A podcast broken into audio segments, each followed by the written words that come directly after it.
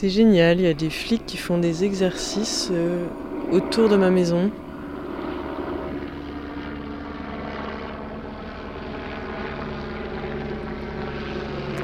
Donc là, ils sont au-dessus de ma tête. Et ils vont vers euh, le haut de la maison. Ils font des tours, quoi, des tours autour de la maison. Bon. Il y a tous les animaux qui sont terrés, euh, le chien, le chat, les poules, tout le monde est caché. Moi, je suis pas très rassurée non plus. Je me demande si, je vais me faire euh, tirer dessus. Peut-être que les pimpins ont été identifiés comme un, comme un repère de terroristes gauchistes. Mais qu'est-ce qui branle, c'est con, putain? Ici la brigade de gendarmerie de Vaugneray. Veuillez patienter, nous traitons votre appel. Gendarmerie de bonjour. Oui, bonjour, euh, je vous appelle, je sais pas si c'est vous qui êtes en charge, je suis à Turin et euh, il y a un hélicoptère qui tourne autour de ma maison et du coup Ouais. j'aurais voulu savoir euh, ce qui se passait parce que c'est un petit peu désagréable euh, pour nous parce que c'est vraiment juste au-dessus de la maison. Du coup j'aurais voulu C'est savoir... la gendarmerie? Bah c'est un hélicoptère bleu, alors je me suis dit que c'était la gendarmerie mais... Bon, ça vous dit rien en tout cas. non, on n'a pas eu d'informations sur ça, donc euh, je, sais, je peux pas vous dire là. Je vais appeler mes collègues en patrouille. Et là, il est encore là, là le- Ouais là, là ils, ils viennent de revenir au-dessus de la maison. D'accord, ok. Voilà. Eh ben, écoutez, je m'en renseigne, je vais voir ça. Eh ben, je vous remercie. Je vous en prie. Au revoir. Au revoir. Mayday, mayday. 102.2 Mayday, 102.2 Mayday un appareil en perdition. Mayday 102.2 Tous les mercredis à 18h sur Radio Canu International Airport. Mayday, Mayday, micro rouge. Ouais, micro rouge. Mayday, micro vert. Mayday, micro vert. 102.2. Mayday, euh, les CD sont gravés ou pas Mayday. Mayday. Des petits formats, des micro-sons, des portraits, des récits, des archives, des rediffusions, des remixes, des rencontres, des cartes postales, des voyages, c'est Mayday. Le Mayday de Wednesday. Mercredi 18h, Mayday, c'est sur Radio Canu. Mayday. Nous entrons dans une zone de turbulence. Enlevez vos boules veuillez attacher vos voisins. Quand vous discutez avec les gilets jaunes, on est tous là pour la même raison. C'est des gens qui en ont marre. Pourquoi vous maltraitez vos étudiants? Pourquoi vous êtes le seul pays qui utilise des grenades contre sa propre Ah non, là vous dites n'importe quoi. Un truc qui se vérifie, c'est que plus une société va mal, plus il y a de romans noirs qui sortent. En France, les CRS ne s'attaquent pas aux étudiants ou autres.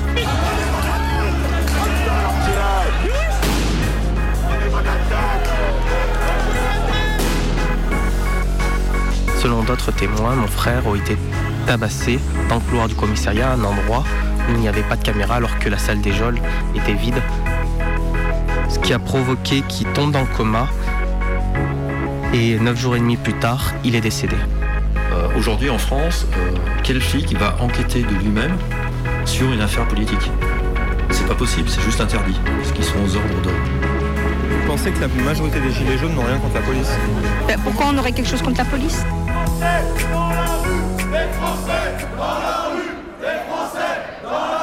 Alors je me présente, David, euh, j'ai 28 ans, je suis salarié dans le BTP à Villeurbanne, pour être précis. Pourquoi t'as rallié ce mouvement euh, gilet jaune Bah moi je pars du principe que je suis euh, concerné directement puisque je prends mon véhicule euh, pour faire mes petits besoins ravitaillement au niveau alimentaire. Il faut quand même souligner que bon les 10 litres de gasoil, faut compter, c'est entre euh, 15 et 17 euros les 10 litres. Que quand on, on se situe dans une classe moyenne populaire avec un petit salaire de 1400 euros, quand vous avez tout ce, que- tout ce qu'il y a à payer à côté, loyer, charges, électricité, ça va très vite au niveau de porte-monnaie. Pourquoi il y a tant de drapeaux bleu, blanc, rouge, de gens qui chantent la Marseillaise Bah, Parce qu'on est en France, monsieur. On est en, on est en France. On peut être fier d'être français 365 jours par an. C'est ce qu'on a hérité de nos anciens combattants. Beaucoup se sont battus pour que la France soit libre. Il ne s'agit en aucun cas euh, de récupération euh, politique. hein. Être français, c'est en dehors des clivages politiques et ce qui permet d'être fier d'être français euh, en toute légitimité, hein, bien évidemment. Toi, t'es fier d'être français? Absolument, oui, bien sûr. Un Français peut très bien être de gauche, de droite, sans étiquette, euh, un simple citoyen ordinaire, euh, tout le monde. Je suis avec les Gilets jaunes. Moi, je voudrais que Macron, qui dégage, et qui mette Marine Le Pen. Parce que à cause de lui, il y avait Hollande. Il y avait, après Hollande, il y avait Sarkozy. Après Sarkozy, il y avait Macron. Ils en demandent l'essence. Bon, moi, j'ai pas de voiture. Mais il y a des familles qui sont dehors, qui ont des enfants, qui n'ont rien à manger. Et moi, je suis pas d'accord là-dessus. Je voudrais que Macron, qui dégage Macron, dégage Macron, dégage Macron, Ça ressemble à quoi la manifestation aujourd'hui? Alors je suis très déçue parce que ça ressemble plus à un rassemblement de, de petits fachos, hein, on va le dire clairement. C'est la première fois que je participe à un mouvement de, de manifestation à 56 ans. Voilà. Et pourquoi euh, vous descendiez jamais avant et pourquoi là Pourquoi là politique ici, champion international. Parce que c'était des mouvements euh, généralement par des syndicats, donc euh, politisés et par des dirigeants qui pensent plus à s'en mettre dans les poches qu'à s'occuper du bas peuple. Donc ça ne m'intéressait pas. Moi je suis travailleur précaire, je travaille en intérim, dans des secteurs euh, très basiques, très ouvriers en fait. Donc euh, on voit un peu ce que c'est la galère, ça c'est sûr. Pas attendu le mouvement des Gilets jaunes pour me bouger euh, dans ma conscience. Que ce soit, bah, forcément, nous on est à Lyon, hein, donc euh, rien que déjà les manifestations antifascistes, bien évidemment, c'est les, les premières où j'étais présent. Et justement, hein, sur le rassemblement des Gilets jaunes de Lyon, le service de sécurité, il est assuré par les nationalistes. C'est les identitaires qui sont là et qui assurent la sécurité du cortège des Gilets jaunes. Moi, j'ai pas défilé hein, tout à l'heure quand le, le est parti.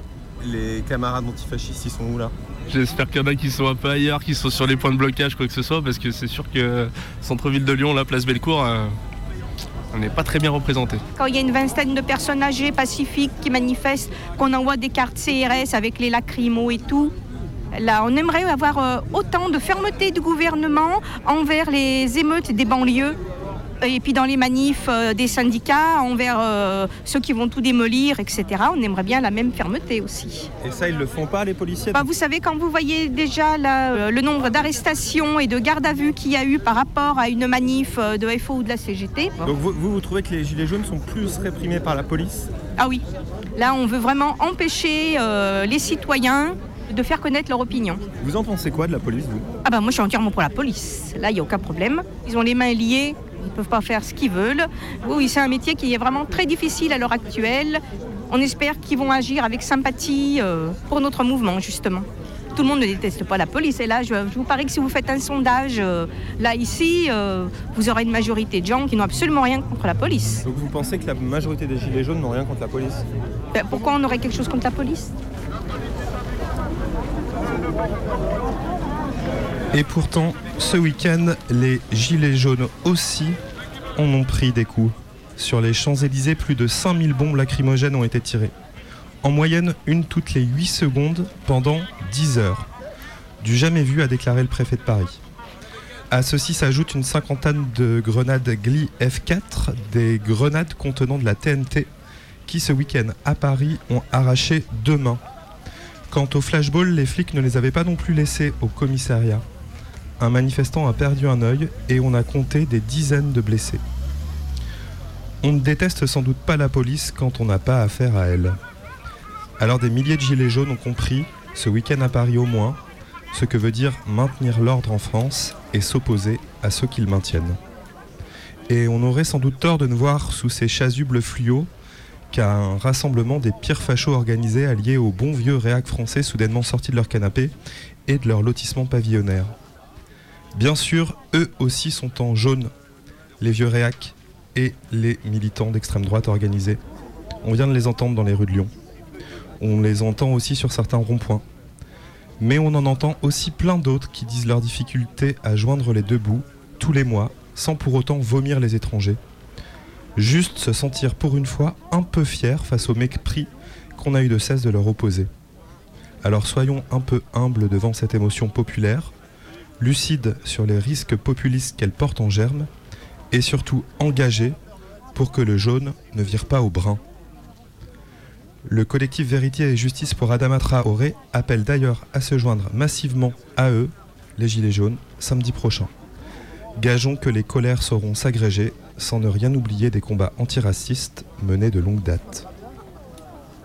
Comme Adama Traoré, beaucoup d'autres sont morts sous les coups de la police. En 40 ans, en France, de 1977 à 2017, la gendarmerie et la police ont tué 478 personnes. Avec 35 morts, l'année 2017 a été la plus meurtrière. La majorité sont des jeunes hommes issus des quartiers dits populaires. 1988. Malika Moulay meurt d'une balle dans la tête à Noisy-le-Sec. Elle avait 14 ans. 2017. Curtis R, poursuivi par la BAC, meurt percuté par un bus à Antony, il avait 17 ans. 2007. Tina et Raouf, poursuivis par la police, meurent dans un accident de voiture à Saint-Fond, ils avaient 15 et 17 ans. 1986. Mustapha Kassir est tué de trois balles dans le dos à Lyon, il avait 22 ans. 1990. Thomas Claudio meurt percuté par une voiture de police à Vaux-en-Velin. Il avait 21 ans. 2017.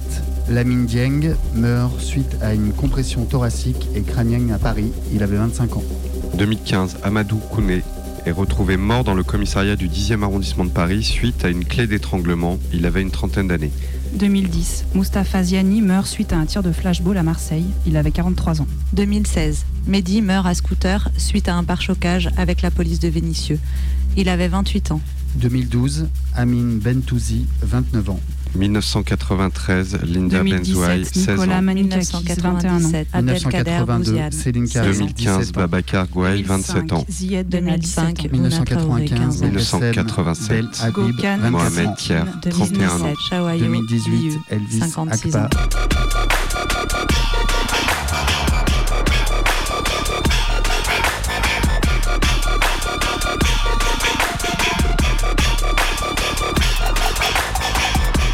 veulent-ils au juste? Que veulent-ils au fond? Ont-ils plus d'esprit que des pieds de guenon Y a-t-il un coin d'air frais qu'ils n'ont pas piétiné? Reste-t-il une insulte qu'il n'est pas aboyé? Le bout de chair rose qui remue entre leurs dents. Leur sert-il à autre chose qu'à nommer noir le blanc. Qu'à vomir du gitan ou des chapelets musulmans. Qu'à faire de la peur nos émoluments. Qu'à baptiser de leur cul d'horribles monuments. Qu'à s'accrocher au trône comme à vache en diamant. De quel nouveau haillon vont-ils habiller les tours? Quel tapis de paille nous garde-t-il pour l'amour? De quel genre de frissons peuvent-ils être remplis Quand ils étouffent la mort de Hakim Hajimi Wissam El Yamni, Abdel El Jabri Dukne Luigi ou Jamel Girmaoui?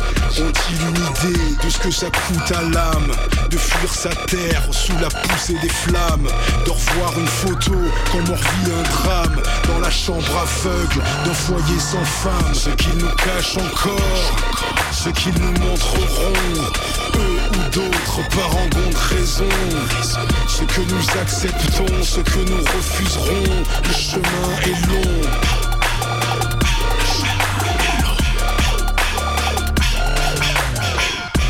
Quoi rêvent ces gnomes quand ils lancent en Afrique. Des pluies d'uranium, paraît-il démocratique. Est-ce les embruns des docks ou des hydrocarbures Qui les font si ivres aux tables des dictatures? Combien d'hécatombes sont-ils prêts à signer Dans les sables arabes, des non-alignés? Combien de planches à billets faut-il faire crier Pour que marche un empire sur des têtes sciées? De quelle nécrophilie sont-ils le symptôme? De quel cimetière réveillent-ils les fantômes? Savent-ils tendre le bras en ouvrant la paume? Savent-ils qui nous sommes? Savent-ils ce qu'est un homme? Ce soir-là, mon frère a été interpellé dans son quartier d'enfance, la Gautière, parce qu'il aurait jeté une pierre sur une voiture de police.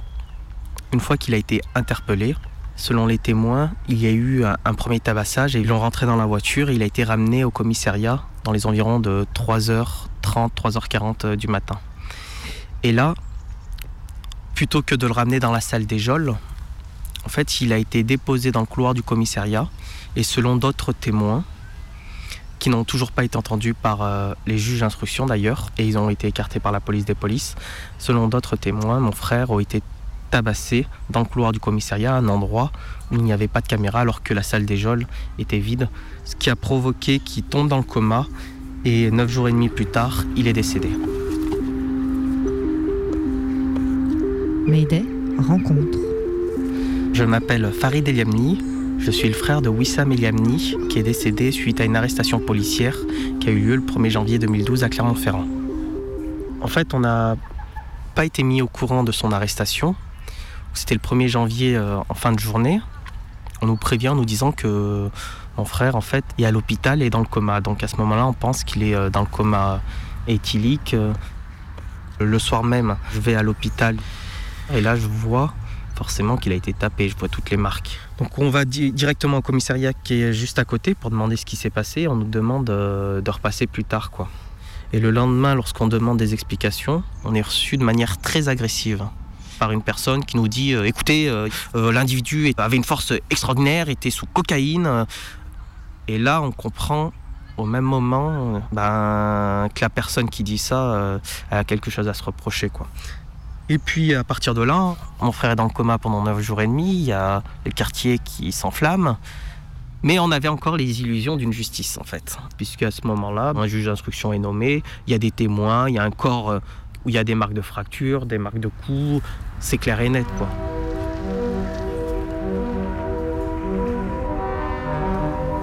Un pré-rapport d'autopsie euh, va très rapidement être fait. Et comme souvent, les pré-rapports d'autopsie sont là pour euh, calmer les gens. Donc dans le pré-rapport d'autopsie, on nous dit que mon frère serait mort d'un pliage. C'est-à-dire en fait euh, nous faire croire que mon frère n'a pas été tabassé à mort, mais qu'en fait il était tellement virulent que les policiers étaient obligés de faire euh, une technique interdite et que c'était d'une certaine manière la faute à pas de chance. Ils voulaient faire passer un assassinat pour un homicide involontaire.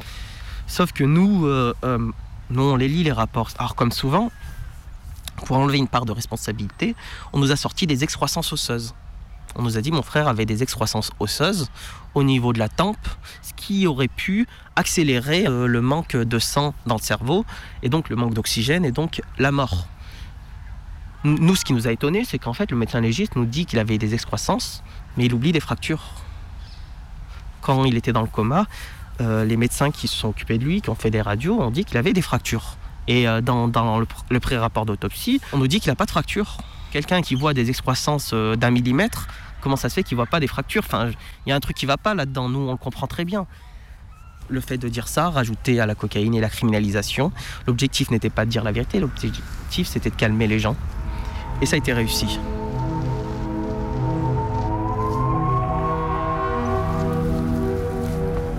Ils ont gardé mon corps. Enfin, je dis gardé mon corps parce qu'en fait, j'ai vécu aussi ça dans mon propre corps.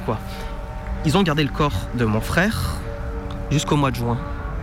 Pour nous expliquer comment ça se fait qu'un médecin légiste euh, a besoin de garder un corps pendant six mois. Et nous, on souffre, quoi. On n'a toujours pas enterré Wissam. Le médecin rend son rapport au mois de juin. Il dit qu'en fait, dans le dossier médical qu'il n'avait pas au mois de mars, il voit au niveau de l'électrocardiogramme qu'il y a quelque chose de bizarre. Il avait de la drogue, il est certainement mort d'un problème euh, de drogue qui a provoqué un problème cardiaque. Un médecin légiste change de version. Donc là, notre avocat va voir un expert cardiologue qui va lui dire il n'y a aucune anomalie cardiaque, aucune lésion cardiaque, ce n'est pas possible qu'il soit mort d'un problème cardiaque. À partir de là, la justice a dit on va faire une contre-contre-expertise qui va mettre euh, plusieurs années à venir. Et donc on va voir euh, le président des experts toxicologues qui dit une chose très simple, il est en dessous du seuil de positivité. C'est-à-dire que s'il avait été contrôlé au moment de l'interpellation au niveau d'un contrôle routier, il n'aurait même pas été positif. Et donc là, on est en avril 2017. Euh, Les causes de la mort doivent être étudiées. Et à l'heure actuelle, donc on est en octobre 2018, on n'a toujours pas la réponse. Toujours pas euh, le rapport du euh, nouveau médecin légiste qui doit réétudier les causes de la mort. C'est beaucoup plus simple d'enterrer une affaire dix ans après plutôt que de l'enterrer une semaine après.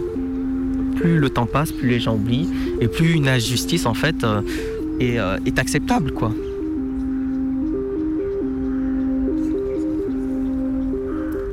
Aujourd'hui, on est sept ans et demi après. Et qu'est-ce qu'on voit? On voit qu'on n'a pas la vérité médicale, qu'on a des témoins, les témoins du commissariat, qui sont écartés par la police des polices. Donc nous, on demande au juge d'instruction de simplement les entendre. On doit supplier un juge d'instruction d'entendre des témoins. Elle veut pas. La juge d'instruction ne veut pas entendre les témoins capitaux qui ont vu les policiers torturer mon frère. La séparation des pouvoirs, c'est pas vrai. Le juge d'instruction est simplement celui qui demande des choses Mais ça reste toujours la police, la petite main qui va chercher et qui donne. C'est-à-dire qu'ils peuvent donner ce qu'ils veulent au juge d'instruction. Même quand il est honnête. Même quand il est honnête. La police des polices de Lyon, ils se disent le corps est enterré, autopsie contre autopsie, on a enterré l'affaire, c'est bon. Sauf que nous, avant cela, en fait, on avait repéré qu'il y avait des preuves qui avaient été trafiquées. C'est-à-dire qu'ils ont pris en fait des photos à la fin de l'hospitalisation et ils les ont datées du 1er janvier. Pourquoi? Pour faire croire en fait qu'il n'était pas tapé. Vous prenez un boxeur, dix jours après, il aura moins de marques. Donc ça, on l'a signalé en disant voici les photos qu'ont pris les médecins le 2 janvier. Voici les photos que nous, on a pris le 3 janvier. Et vous voyez surtout que sur vos photos à vous, que la police présente, il a même plus de cheveux, plus de barbe. Et donc le juge d'instruction nous justifie ça en disant le capitaine de la police judiciaire dit que c'est des photos du 1er janvier, donc c'est 10 photos du 1er janvier. Bah, vous avez bien compris que le juge d'instruction ne voulait pas reconnaître des preuves visuelles, il ne voulait pas reconnaître que la police avait trafiqué des photos. Donc là, on va à la chambre d'instruction, et la chambre d'instruction bah, voit les photos et dit il y a quand même Anguille sous roche, encore une fois. Elle dit écoutez, c'est parole contre parole, donc là, c'est des photos numériques, donc on va dater l'ordinateur et l'appareil photo qui a été pris. Après cette demande-là, l'ordinateur et l'appareil photo sont formatés. Et donc, on ne peut pas savoir si les photos sont du 1er janvier ou pas du 1er janvier. Et donc, on en est à, cela, où les témoins de la mise à mort ne sont pas entendus, où on n'a pas la vérité médicale, où les preuves photographiques sont trafiquées, où les preuves aussi audio, parce que les enregistrements radio ont disparu et sont réapparus morcelés tout ce qui est possible de trafiquer, ils l'ont trafiqué. Et il n'y a eu personne, personne, personne, personne, personne qui a été un garde-fou là-dedans.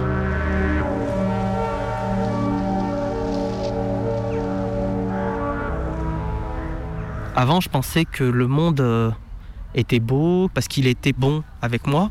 J'avais réussi à slalomer. J'ai fait euh, une école d'ingénieur et j'ai fait aussi un master en management. Euh, je me souviens, je regardais Capital à l'époque sur la 6 où je voyais des gens, des milliardaires et tout ça. Je me disais, mais j'aimerais bien, j'aimerais bien avoir tout ça. Avant l'histoire de mon frère, je pensais que le monde fonctionnait comme ça. Et c'est comme ça qu'il est justifié d'ailleurs. C'est-à-dire qu'en gros, si vous faites un effort, vous obtenez quelque chose. Mais en fait, euh, pour la première fois de ma vie, je me suis aperçu que la porte ne pouvait pas s'ouvrir de mon côté. Il y avait quelqu'un qui disait la meilleure manière de comprendre le monde, c'est de souffrir. Et là, vous voyez tout ce que vous ne voyiez pas avant. Maintenant, je regarde TF1, je me dis, mais euh, c'est de la propagande. C'est le paradoxe, en fait, de la situation. Le mal qui m'est arrivé m'a fait souffrir, mais cette souffrance-là m'a aussi désintoxiqué de pas mal de choses.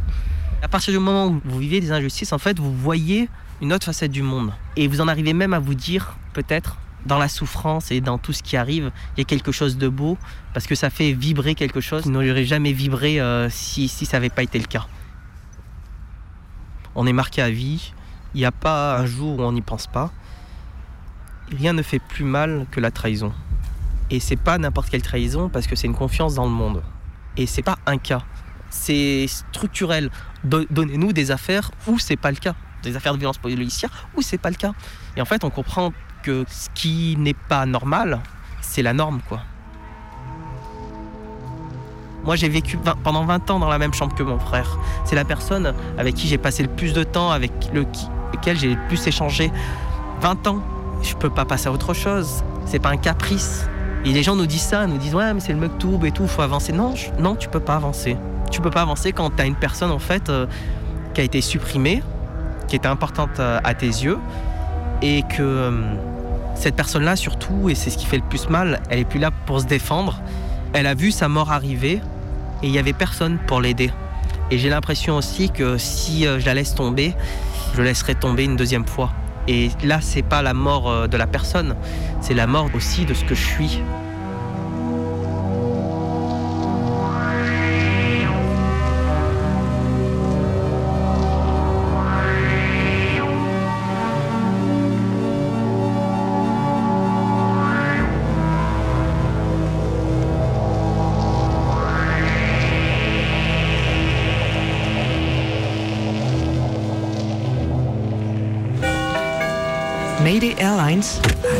Le cockpit.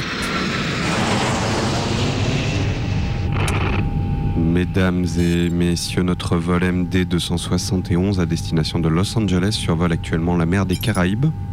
Vous pouvez d'ailleurs distinguer sur votre droite un barrage filtrant de gilets jaunes anti-migrants. À noter qu'en raison d'un assassinat commis au siège 23D, nous vous prions de rester assis jusqu'à extinction du gyrophare lumineux. Une équipe médico-légale devrait incessamment sous peu évacuer le corps. Nous vous souhaitons un agréable vol sur Mayday Airlines. Et voilà. Quand même, un assassinat en plein vol. C'est fou Non mais les gens n'ont plus aucun respect. Ah bah, non mais vous savez qu'hier, j'ai retrouvé un emballage de cacahuètes coincé dans un siège. Non. Bah, si, et je vous parle pas des crottes de nez collées sous les accoudoirs. Hein. Non mais le manque de civisme, Ah bah. je vous jure. Non mais c'est sûr. Bon. Mm. Dites, ça vous dérange si je joue un peu là? Oh, oh non, non, non, vous avez encore pris votre didgeridoo là? Désolé, hein, mais il faut vraiment que je m'entraîne, j'ai un concert samedi soir.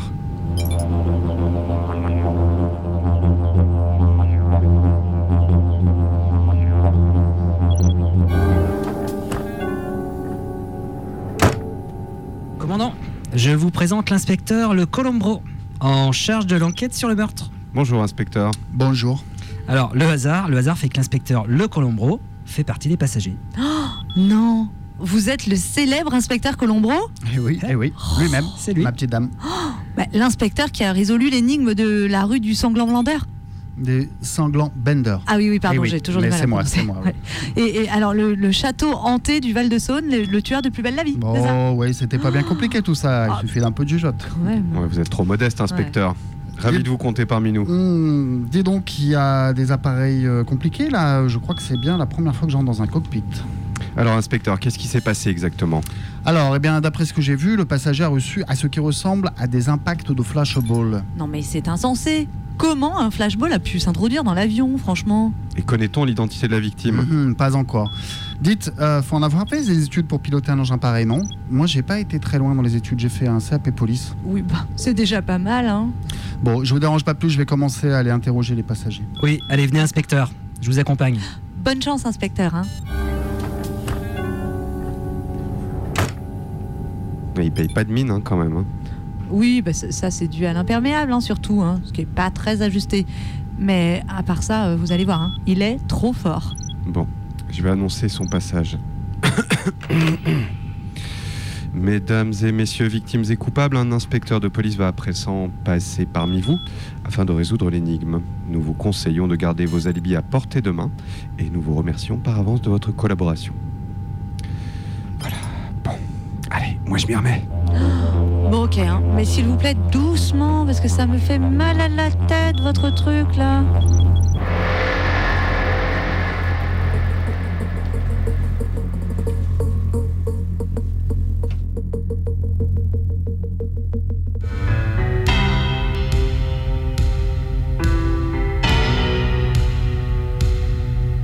C'est tous les mercredis à 18h sur Radio Canu. Quand on s'entortille,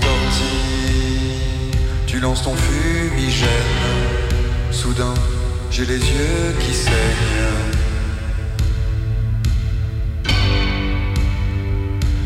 Putain de lover, à coups de taser, tu m'as déchiré le cœur.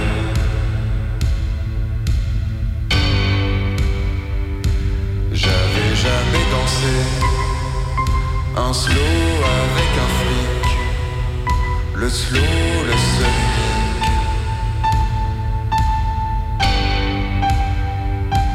J'avais jamais dansé un slow avec un flic, un slow si pathétique.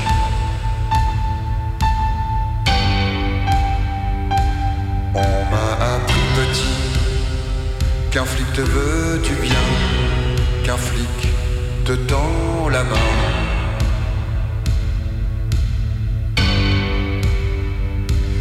Mais j'ai grandi depuis, douleur dans mon trou de balle, câlin, gilet par balle.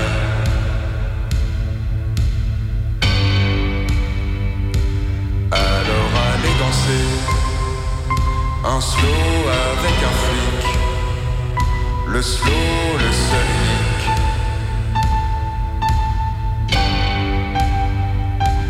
Alors allez danser un slow avec un flic, le slow.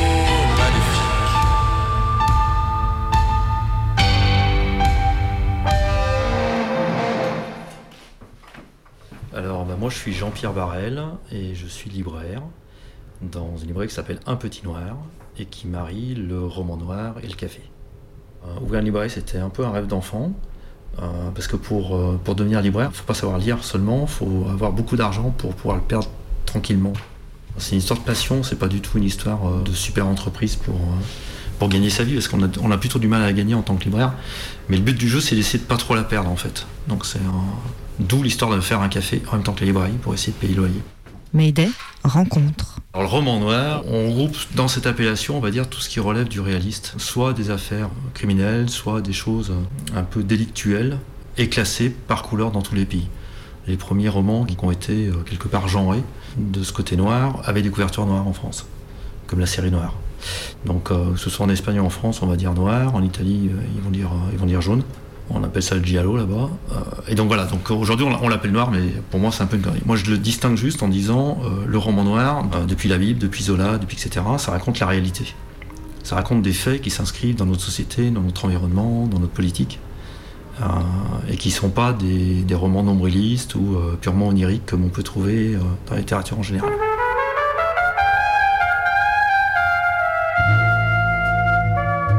Bah, en fait, les romans policiers, c'était vraiment, euh, c'est quelque chose qui a presque disparu. C'était la résolution d'enquête, les romans énigmes, les romans enquête, donc qui sont nés, euh, on va dire, courant 19e en France, qui se sont un peu développés partout, mais où le but c'était euh, un crime mystérieux et il fallait trouver le coupable. C'était déjà un roman social, mais cette dimension-là a pris le pas sur le reste.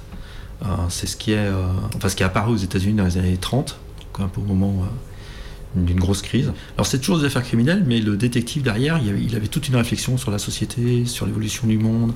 On, sortait du, simple aspect, euh, euh, il y a une enquête à mener, il faut trouver le coupable.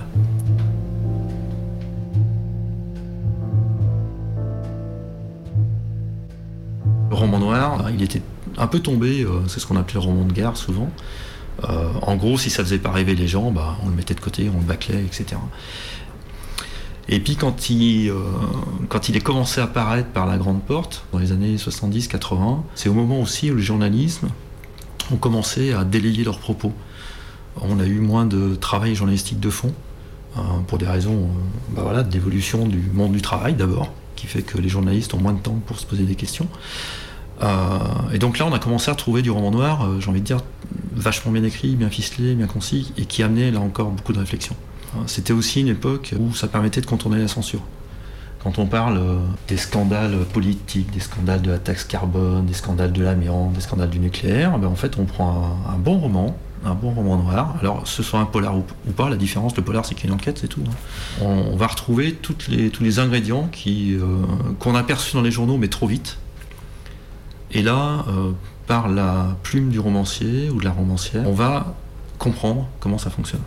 J'ai plus découvert euh, les questions autour du nucléaire et de l'amiante dans le roman noir dans les années 80-90 que, que par les journaux. Quoi.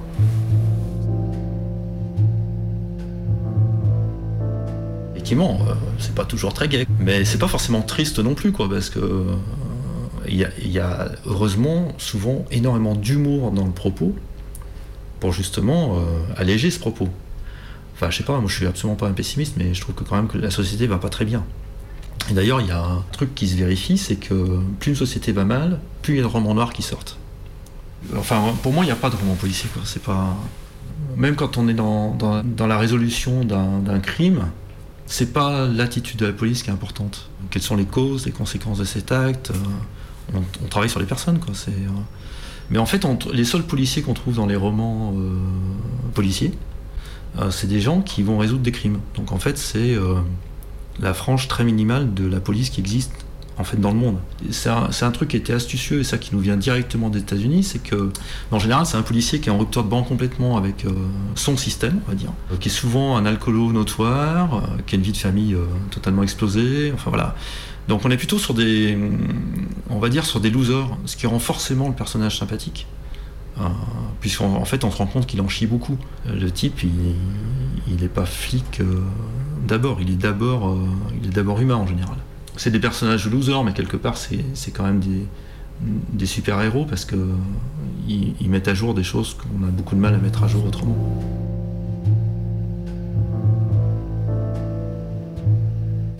c'est absolument pas réel ça. C'est le côté totalement romancé quoi. Le flic qui n'enquête que sur des histoires de meurtre, on peut y en avoir beaucoup. Ça, tous les lecteurs, euh, enfin, le savent, c'est que c'est pas vrai.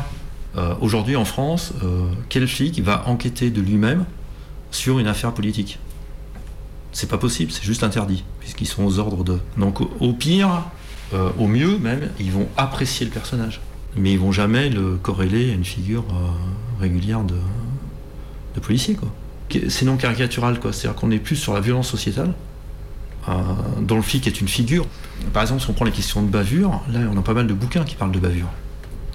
Mais qui parlent pas de bavure pour parler de bavure, qui parlent de bavure juste en montrant que sur les 75 ou 80 bavures euh, entraînant un mort en France chaque année, euh, on va parler de, de deux types de bavures. On va parler de celles dont l'affaire va être médiatisée par la famille, et puis ceux qui vont euh, entraîner des, violences euh, dans les banlieues en général, comme on, aime dire. Et puis les, bah, les 70 autres, on va pas en parler. Donc quand on parle de bavure dans les romans noirs, on va pas parler de la cause, on va parler de la conséquence. C'est-à-dire comment on va déstabiliser derrière une famille, euh, un bout de quartier, euh, une partie de la société qui vivait très bien. Et le bouquin va pointer du doigt le dysfonctionnement total de cette institution. Et c'est, voilà, c'est l'intérêt. Il n'y a pas de solution, on n'est pas, on pas là-dedans non plus. Quoi. Il permet juste de réfléchir et justement que chacun euh, envisage un bout de solution ou n'envisage rien parce qu'on n'y arrive pas. Enfin voilà, mais c'est pas. On est dans le roman.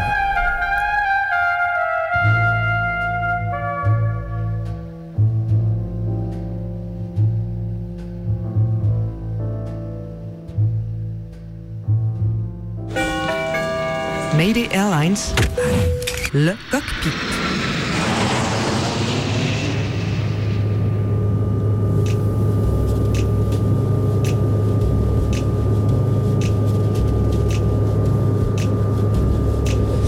Bon, je vais examiner la victime de plus près.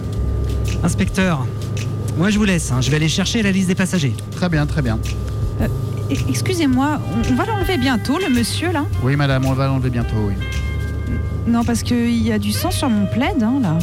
Madame, vous connaissez votre voisin? Ah, pas du tout. Non. Vous avez vu ce qui s'est passé? Ah non, non, pas du tout. Moi, j'avais mes écouteurs et je regardais le film. Euh, dites, au moins, on, peut lui redresser la tête, là? Ça, me dégouline sur l'épaule. Oui. Alors, je, je mets mes gants.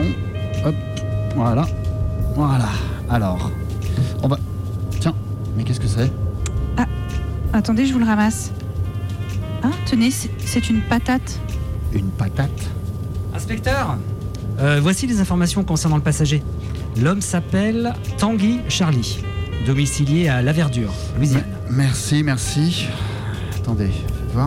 Hop, mais Qu'est-ce que c'est que ça?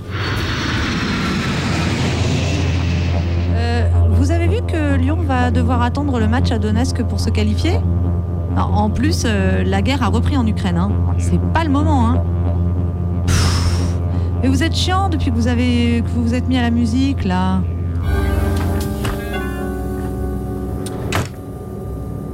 Messieurs, dames, Ah, alors inspecteur, eh ça bien, avance? oui, oui, ça avance. On a identifié la victime, un certain Tanguy Charlie. Mais personne n'a rien vu. Tout le monde était absorbé par Titanic. Vous connaissez Titanic? C'est le film préféré de ma femme. Oui, ça et Massacre à la tronçonneuse, ça me fait. D'ailleurs, ça me fait penser que j'ai pas, j'ai pas renouvelé ma, ma carte au vidéoclub. Tiens. Revenons à l'enquête. Oui, oui, oui, oui, oui, oui, bien sûr. Eh bien, comme je vous disais, il me semble pas y avoir de témoins directs. Par contre, l'arme du crime, ce n'est pas un flashball, mais sans doute un patator. Un patator Eh oui. Incroyable. Eh oui, eh oui. Vous savez, c'est un tube très simple qui fonctionne à air comprimé et qui peut projeter des pommes de terre. Ah, D'ailleurs, on a retrouvé des épluchures aux toilettes, à l'arrière de l'appareil. Mhm. Et un économe aussi. Patator, ce qui explique sans doute que le contrôle de la sécurité ne l'ait pas détecté. Oh, il aurait aussi pu se trouver déjà dans l'avion. D'ailleurs, je me demandais si l'un d'entre vous avait déjà quitté le cockpit pendant le vol. Hmm, Eh oui, oui, je suis allée aux toilettes. Mhm, c'est tout au fond de l'appareil, non? Oui. Enfin bon, euh, c'est plus loin, mais il y a que des bandes dessinées. Et vous, commandant? Eh bien, euh, oui, bah, j'ai fait un peu de marche rapide dans la travée centrale, il y a de ça, euh, quoi, euh, une heure. Je fais ça à chaque fois, enfin chaque vol, pour me dégourdir les jambes. Oh ben moi, vous savez, ma femme, elle fait son jogging tous les dimanches et à chaque fois, elle veut que je l'accompagne. Mais bon, j'y suis allé une fois, et ben, je me suis foulé la cheville, voyez. Ah bah ça, c'est manque d'entraînement, inspecteur. Ah, sûrement, sûrement. Bon, j'y retourne, je vous tiens au courant. Eh Eh ben, c'est pas l'inspecteur Derek. Hein.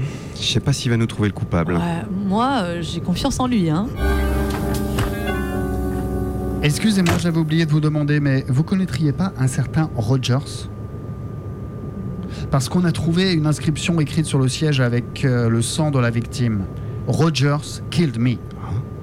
De là où je viens, à Los Angeles, ça veut dire Rogers m'a tué. Bon sang, Rogers La tour de contrôle Les soirées d'aiguilleurs du ciel ben, ben oui, oui, mais oui, oui, on connaît un Rogers Alors il y a effectivement un Rogers sur la liste des passagers. Nous l'avons identifié et je lui ai posé quelques questions. Il nie absolument. Le truc, c'est que c'est écrit avec une faute d'orthographe. Vous voyez, il est écrit Rogers killed me avec un i à la fin. Et alors? Bah moi ça m'a paru bizarre quoi. Ouais. hmm. Bon. En effet, hein. Ouais. Je vous embête pas plus, je vais retourner examiner la scène du crime. Allez-y, inspecteur, on compte sur vous pour résoudre ce mystère. Ah ouais, bon, j'en suis pas si sûr. Faites-lui confiance. C'est quand même lui qui a permis l'arrestation de Jean-Michel Aulas dans l'affaire du charnier du Grand Stade, je vous rappelle. Hein. Ouais, un coup de chance ça. Bon, allez, faut que je bosse un peu, moi.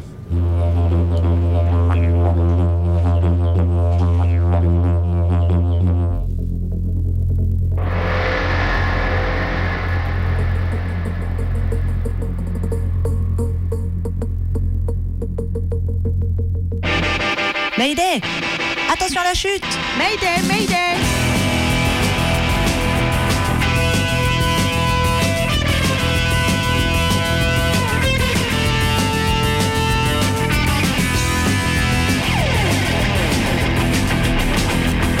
Tonight's the night we got the truck.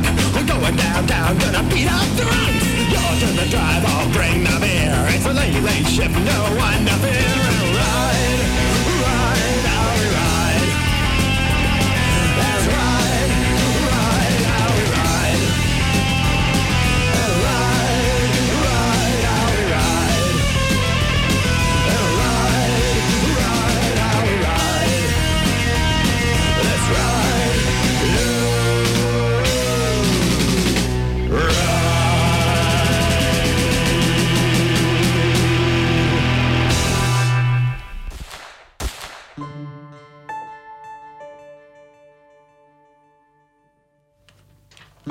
Deux coups de feu ont détonné au début de la déferlante, mais la surprise et la démonstration de force au beau milieu d'une multitude de clampins affolés ont rapidement permis à la flicaille un beau coup de filet.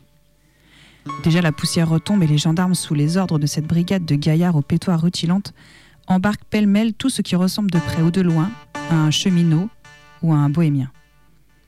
Déjà, un monsieur complet veston, le poil ciré de près, entame un discours à la poignée de journaleux qui le cernent. Les badauds tout autour n'ont rien contre ce nouveau spectacle et des cercles de mères et d'enfants, de commerçants ou de paysans, recommencent à se former dès que la violence retombe.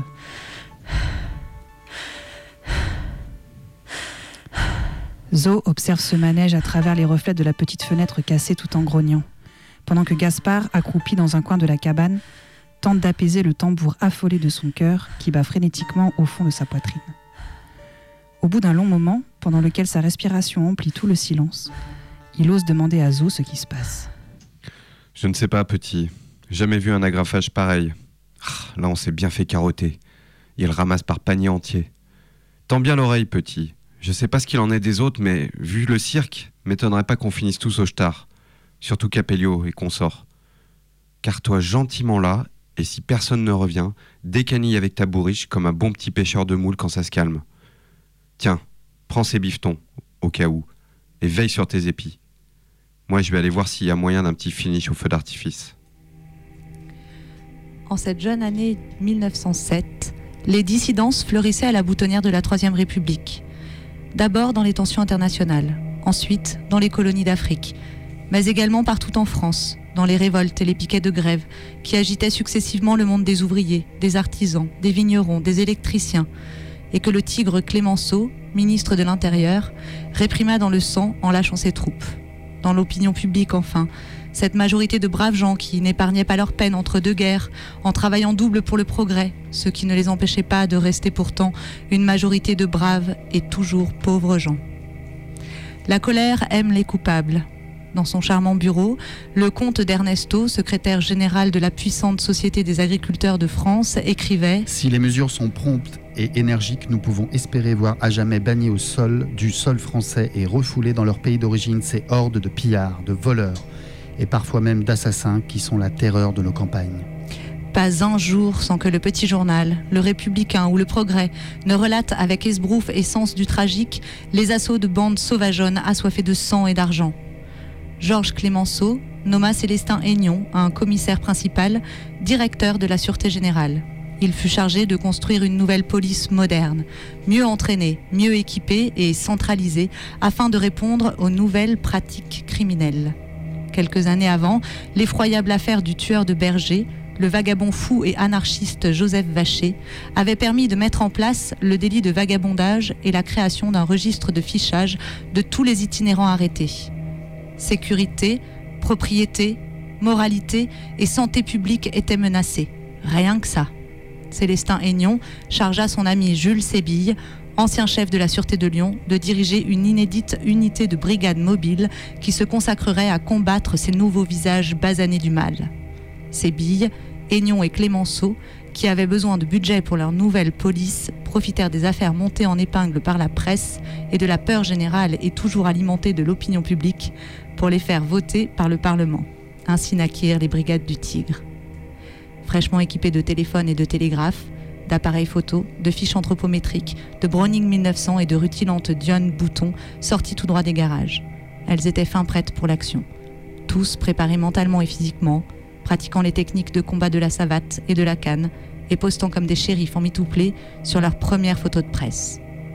Face aux nouveaux crimes de ce nouveau siècle, ils étaient présents et fringants pour incarner la nouvelle police moderne. Mayday.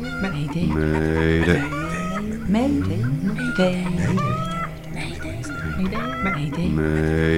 Mayday, Quand tu parles de police ou gendarmerie, mais dis donc. Mayday, carte postale d'Abidjan. Les gens te demandent pardon, faut laisser. Et la police, ça c'est pas bien, faut pas y aller. On te demande pardon, hein. on te supplie comme ça. Lieu commune de Cocody, Abidjan, Côte d'Ivoire. Logement modeste et commissariat du 8e arrondissement. Protagonistes Marie, la locatrice, monsieur le propriétaire, la police, un cousin et peut-être l'État et Dieu. Scène 1. Situation initiale et mise en tension. Il m'a remboursé ma caution. Et euh, quand c'est comme ça, après, il y a la CIE, la SODECI, la consommation qui était en cours après que tu partes de la maison. Donc pour ça, il me dit, il garde un montant. Le temps que le lundi ou quoi, j'aille à la CIE, euh, compagnie d'électricité, pour voir, pour qu'on puisse déduire. Donc j'ai dit, bon, d'accord, il a pas, ça ne pose pas problème. Mais reconnaissez et, et rédigez la, le sous-signé, je reconnais avoir donné la caution de tel montant à Madame, Madame X et reste à payer tant après vérification de la CIE. Je, je suis juriste de formation, donc c'est pour ça que je connais tout ça. Quand il y a quelque chose, je n'hésite pas. Quoi. Donc, comme j'ai fini de rédiger, signer. Il était hésitant. J'ai dit non, mais il faut bien que vous signiez. Il signe, je signe. C'est lui qui a signé en dernière position. J'ai dit donc, je garde le papier, le document. Quand lundi, on vérifie, vous me donnez ce que vous me devez et puis je vous rends le papier. L'histoire contée est une banale affaire de quartier.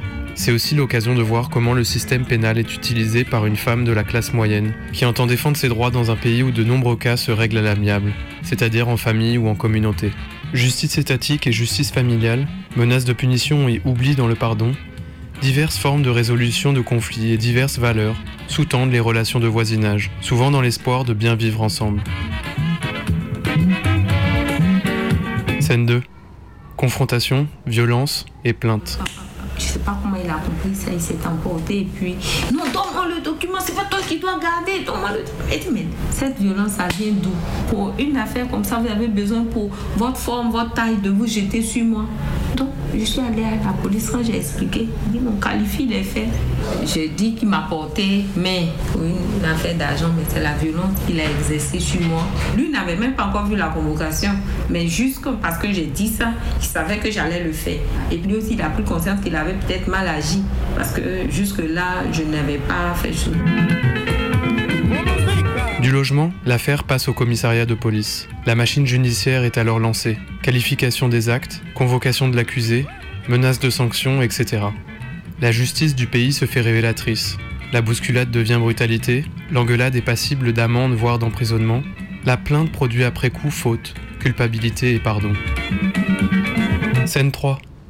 Médiation, demande de pardon, prise de conscience, résolution et oubli. Il a commencé à demander pardon. Moi-même, il m'a appelé sur le champ, j'ai pas décroché. Il a appelé une connaissance.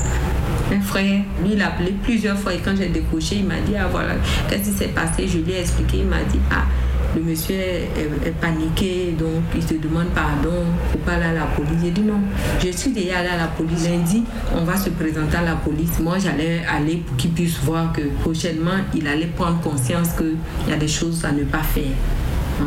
Donc, le frère a insisté, dit ah pardon, laisse départ que tu aies un cas de conscience. Si tu continues que sa tension monte, qu'il pique une crise, tu auras ça sur ta conscience. Donc laisse tomber tout, c'est pas grave, c'est vrai. Tu es blessé, j'ai dit non. Il dit bon laisse tomber. J'ai revu ma position quoi.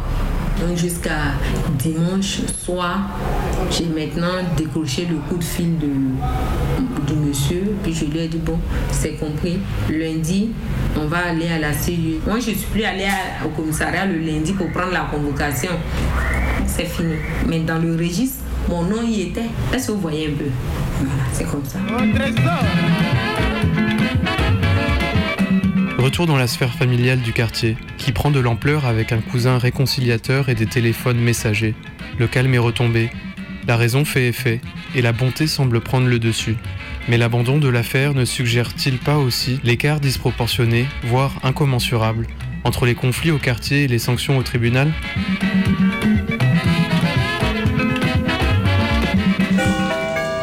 Mayday Airlines, le cockpit.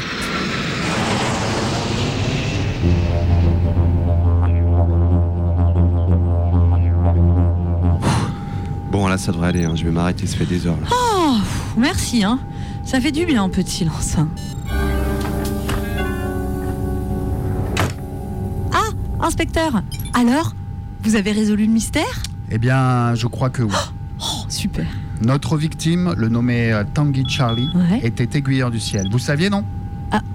Ah, mais oui, bah oui, mais Tanguy. Oh, oh, mince, mais j'avais pas percuté. Tanguy Charlie était assez actif au comité des fêtes des aiguilleurs du ciel. Il avait commencé à devenir quelqu'un d'essentiel lors des booms organisés à la tour de Carrément. contrôle. C'est en tout cas ce que dit Bah, Rogers. Bah, oui, ah oui, oui, ça c'est vrai, c'est sûr. Ouais. Et à la dernière boom, commandant, c'est vous qui étiez responsable de la musique, n'est-ce pas? Oui, effectivement, oui. Mhm. Malheureusement, ce soir-là, le dance floor ne prend pas. Vous passez de la musique australienne planante et ça disperse les danseurs. Non, mais je suis pas d'accord, ça marchait grave. Et c'est là que Rogers fait appel à Tanguy Charlie pour vous remplacer. Commandant, n'est-ce pas Mhm. Selon Rogers, la piste de danse est immédiatement embrasée. Vous êtes évincé de la console et vous vous éloignez boire des moritos tout seul dans votre coin Bah, en ruminant. Ah, si, si, non, mais si, c'est vrai, hein, c'est vrai non. que ça vous a quand même beaucoup affecté, rappelez-vous. Last night, the DJ saved my life with this song. Ça vous dit quelque chose? Mais non, ça me dit rien du tout. C'est la première chanson qu'a passé Tanguy Charlie ce soir-là. Ah Un succès immédiat. Mais c'est de la merde, c'est un tube grossier. Vous aviez tout intérêt à ce que Tanguy Charlie disparaisse afin que vous puissiez seul passer la musique aux soirées des aiguilleurs du ciel. Mais vous délirez, inspecteur. Lors de votre séance de marche rapide, vous avez fait une pause près du siège 23D et vous avez armé votre patator. Mais non. Choisissant la scène de Titanic où les violonistes jouent sur le pont du bateau afin que personne ne vous remarque. Vous avez ensuite tiré trois patates en pleine tête de Tanguy Charlie. Vous n'avez pas de preuves, inspecteur, reconnaissez-le. Juste des présomptions, des présomptions euh, stupides. Bah euh, oui, mais je me suis dit que c'était un peu court. euh, et puis j'ai remarqué, euh, votre, comment on l'appelle ça déjà euh, Ah, ah, mais ça, ça, moi je sais ça. Oui. Ça, c'est un didgeridoo. Oui, oui. Je peux le voir de plus près, s'il vous plaît? Ah non, non, non, ça c'est un objet personnel. lâchez Non, ça, mais, lâchez ça, mais lâchez commandant, ça, lâchez commandant, et, donnez-le à l'inspecteur quand même, il vous demande. Vous voyez là, sur le Ah bord Quoi Ça fait une petite écume blanche avec des franges brunâtres. C'est de l'amidon Ah ouais qui a été chauffé par une projection. Hein Eh oui, typique du patator. Vous savez, j'ai fait le Vietnam, alors je connais ce genre d'arme. Mais, Commandant, c'est vrai ce que dit l'inspecteur? Vous avez tué Tanguy Charlie avec cette arme et vous avez essayé de détourner Mais- l'attention de ce pauvre Rogers. Non mais commandant Vraiment? Vous êtes très fort, inspecteur. Mais je ne regrette pas du tout ce que j'ai fait. Tanguy Charlie ne menacera plus jamais les dance floors avec ses choix putassiers. Allez, venez avec moi, commandant. C'est fini. May the didgeridoo everyday, pilote. Ah. Je vous confie les commandes. Mais, mais de didgeridoo everyday, commandant. J'ai été ravi de, de voler avec vous. Mesdames et messieurs, suite à l'arrestation du commandant de bord, notre vol MD 271 a été placé en pilotage automatique judiciaire et nous nous en excusons. Nous devrions atteindre la fin de cette émission d'ici peu. À noter qu'un troupeau de moutons est signalé sur notre trajectoire et nous vous rappelons qu'il est interdit de nourrir les animaux. Mayday Airlines vous souhaite un bon apéro et nous espérons vous revoir très bientôt sur nos ondes. Je suis la bergère. Donc là, on est dans la forêt. Le principe, c'est qu'on voit rien. Je suis le fantasme. Du coup, pour savoir où est le troupeau, il faut faire le tour. Viens au pied, Gypsy. Viens là. Ça fait quatre mois que je garde. Viens au pied, bordel de merde. Je suis la bergère. Putain. J'ai acquis Le pied, c'est où? la patience, Donc il y en a toujours une qui va dans le mauvais sens. l'expérience, Est-ce que je peux espérer que vous allez manger l'herbe que je vous propose ou pas là aujourd'hui? Le discernement, Ah ouais, on descend en courant, c'est super ça. la sagesse, Donc là, c'est reparti. Donc en fait, le principe de la forêt, c'est que les moutons le karma du mouton. partent en courant dans tous les sens. Et je craque un peu. C'est quoi là-haut là? C'est un groupe qui est en train de se barrer. Allez, Avance Jusqu'au bout, bordel Ah, quand même, complètement. Allez Putain, mais sans déconner quoi. Qu'est-ce qui se passe sur les chi- oh, Ici, avance jusqu'au bout, bordel Oh là là. Avance Ok, c'est génial. Youp C'était il y a quatre mois.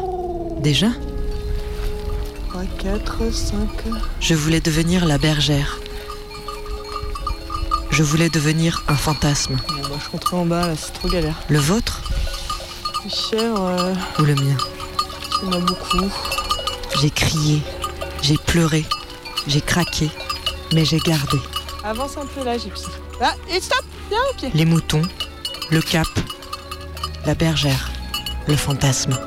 En fait, à la base, les bergers, c'est les idiots du village. hein. Enfin, tu- c'est pas non plus. euh, Oui, on va se rebarrer dans l'autre sens. Ce sera tellement plus rigolo. Non, Gypsy, Gypsy, reste là.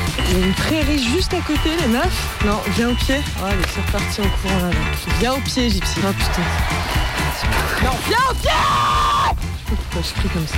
Mais non, non. En plus, il en reste là, là.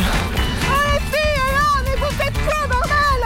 Oh Putain, mais c'est pas vrai Je suis la bergère. On est là Bah Je cours après les moutons. Bah Je cours après le fantasme. Bah Je fatigue.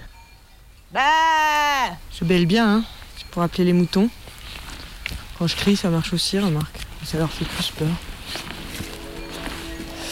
Je sens que des fois, il y a un peu le mythe que c'est très très très compliqué et que c'est intransmissible et que soit tu sais faire, tu sais pas faire et que c'est génétique et, euh, et que c'est complètement inné. Moi, ça me saoule les réunions de bergers, c'est tous les plus forts de la terre. Il faut vous détendre, les gars. hein. C'est que des moudacs qui bouffent de l'herbe au final. Hein. Youp you Eh, calme-moi, les filles Youp, youp, youp, youp, youp, youp.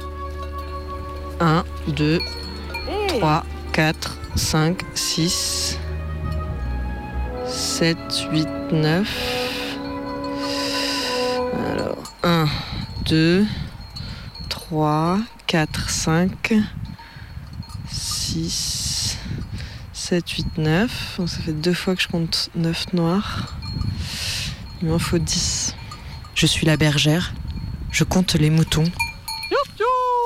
Le jour, 1, 2, 3, la nuit, 4, 5, 6, 7, 8, 9, 10. Ah, super, j'en ai 10.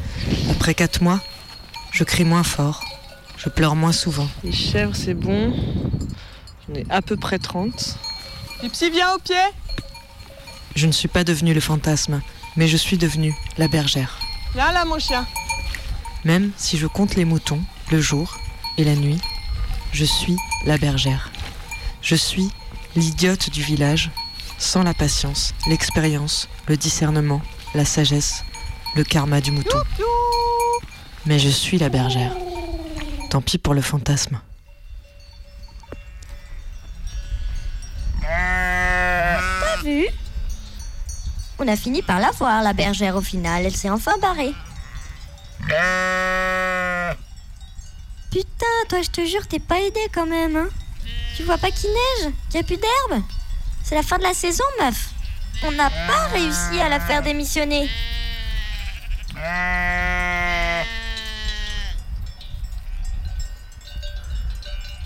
Vous avez adoré cette émission Ou pas? Appelez-nous au 04 78 29 26 00. C'est le répondeur de Radio Canu sur 102.2. Alors, laisse ton message. Ouais, salut Mayday, j'ai remarqué que la moquette de votre cockpit n'était pas très propre. Du coup, j'ai j'ai tiré une bombe anti-acarien pour vous. Je vous la dépose dans votre casier. Ciao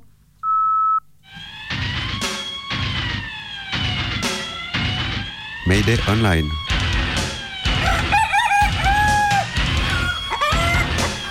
Mayday, c'est fini. Next Mayday, c'est Wednesday. Next Mayday, c'est Wednesday.